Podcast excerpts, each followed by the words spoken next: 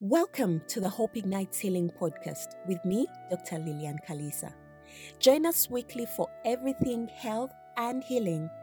The truth is that health is a full 360 degree approach with emotional, physical, and social well being, and not just having a disease. If you are a new person in this space, my goal is to support that woman facing the effects of loss and trauma to find inner completeness, to walk in true and authentic health, and in the process, to find healing and walk in such a lifestyle of healing. So, my listeners, I would like to honor your request. Many want to know what it means to walk in the lifestyle of healing. So, I will use this August to make this simple for you to hold on to and hopefully sign up for. So at H3, which is Hope Health Healing, healing is a lifestyle. The best analogy I like to use is the one of a snake or bug bite. The statements, once bitten, twice shy. It means you do not touch it again. But what if that bite was in your garden? And what if you were tending for food? Do you not eat from the garden again? No, what you do is you glove up or you grease up or you put repellent or spray the garden or something to that effect.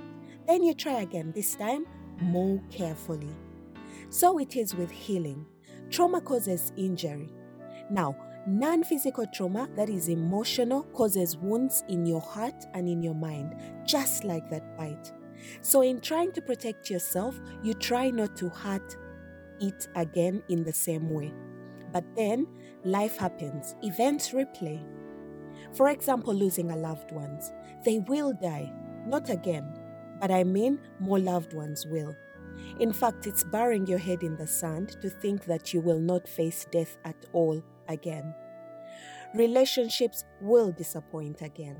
A miscarriage, it can happen again. In fact, it's easier for it to happen again when it has happened once. Things like business go bad deals, they will happen again. Question is, will you be destroyed over and over again?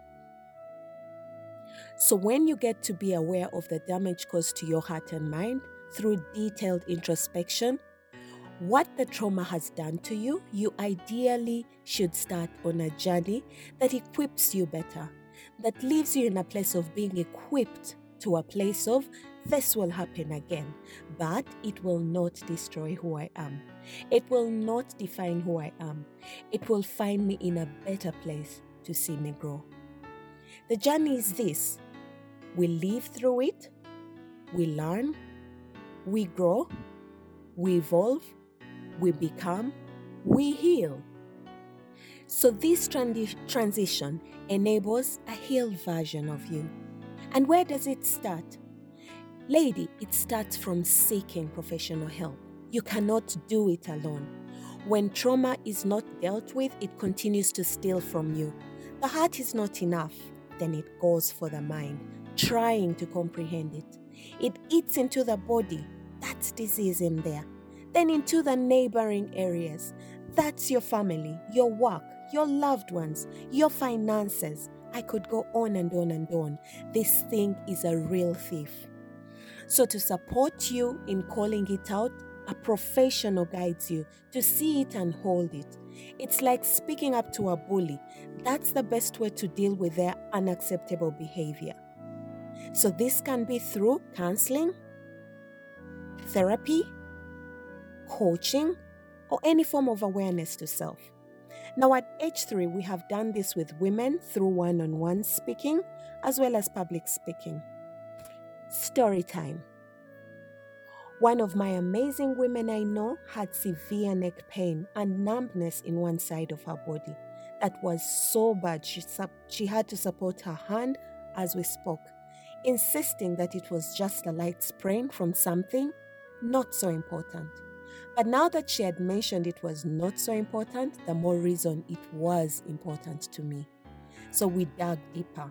She was nursing her mother for some months now, and she was facing not just caregiver burnout, but extreme fear of the inevitable. Her mom would die soon, and she would have to go through all that she went through when dad passed about five years ago.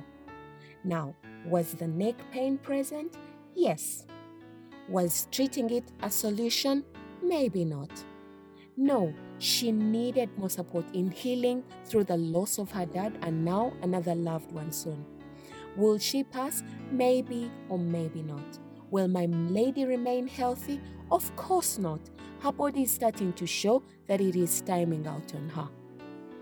So we had to call out that trauma that was deeper than physical. She needed more emotional support. So we together started on the journey of finding a healed version of herself that can even nurse her mom better and enjoy that precious time she had left with her mom.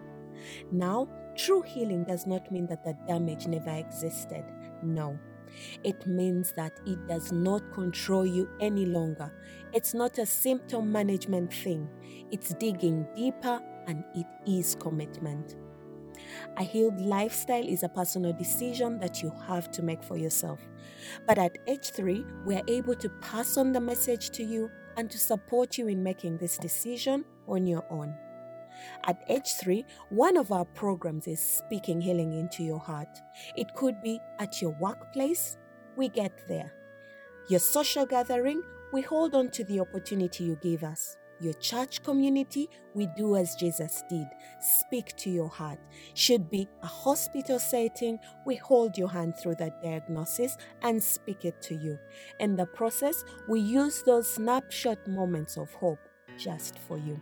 Now, I challenge you, my lady, to develop new lifestyle habits for you we can call on to preventive strategies that will strengthen your mind and body in the process against illness that results from this trauma and therefore enable you to acquire new coping skills.